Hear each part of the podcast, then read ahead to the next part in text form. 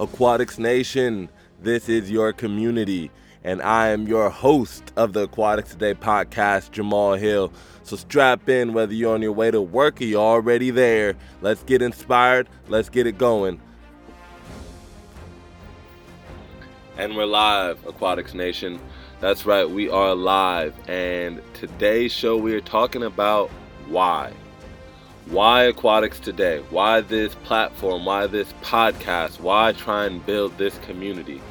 Well, before I tell you why today, guess what? I want to share a little quote with you, an inspiring quote that touched me this week.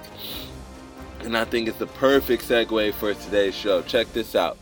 The reasonable man adapts himself to the world. The unreasonable one persists in adapting the world to himself. Therefore, all progress depends on the unreasonable man. Listen, I am that unreasonable man aquatics today, and I hope that you too are an unreasonable person because we're dependent on you to push the ball into the future. So, why? Why aquatics today, Jamal? Well, we've all heard it. Any business, any movement, anything that you want to accomplish in life, you need to first sit down and ask yourself that three letter word W H why? Why am I doing this? Why does it matter? Why? it's really that it's really that simple, but so few of us really sit down and think about it. I had an opportunity to do that. And truth of the matter is most of you don't know this. The first job I ever had was as a lifeguard. First one I ever had in my life was as a lifeguard and I remember what it was like, man. The thrill, you know. Uh, I'm I'm a hero now, and and and and the saving, and oh my gosh, you know, I got my first check, and and the first person, you know, I, am saving people. I'm young. It was all so much, dude. I was so excited. I was so thrilled, and and I was a lifeguard for years and and years, and ultimately the point came where I felt stagnant as a lifeguard. I felt like there wasn't enough there to continue to develop me, not only as a lifeguard, but as a person. And ultimately, that's what led me, I think, to leaving that career um, and seeking that elsewhere, you know?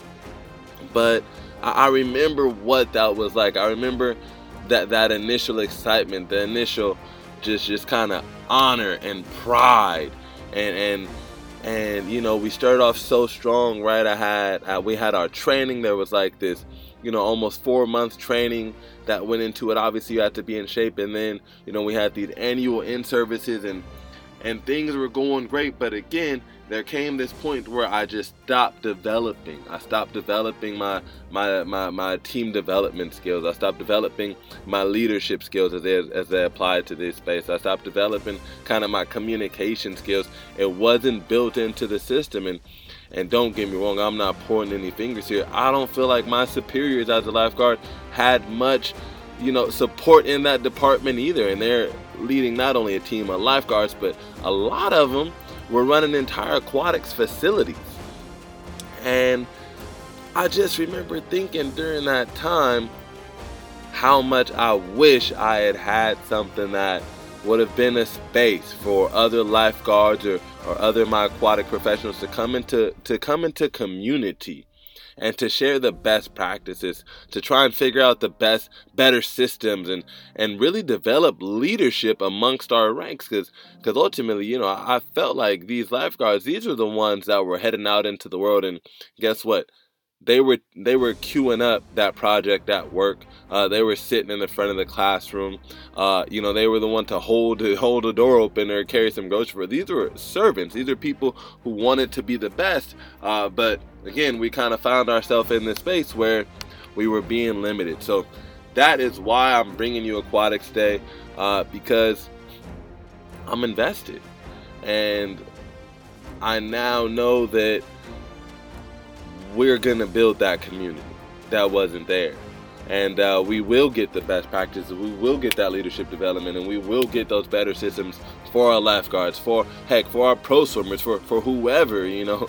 Obviously, I ended up going more in the pro swimmer route, but dude, trust me, there was a time where I was thinking, what does Jamal Hill look like as, you know, a facility manager in five years? And I think the thing that kept me from that was just a little bit stronger leadership and a stronger system in in uh, in the department that I was participating in. So that's why aquatics today. That's why I'm doing this. Um, this is what I want you guys to do, man. We're gonna be at the Association of Aquatics Professionals conference next next week on February 8th and 9th. We will be there. Aquatics Today team will be there. We'll be live. We'll be in action, and we'll be wanting to talk to you. So make sure you tune in for that AOAP and Diversity in Aquatics Conference going down in Florida. We are going to be there the 8th and 9th.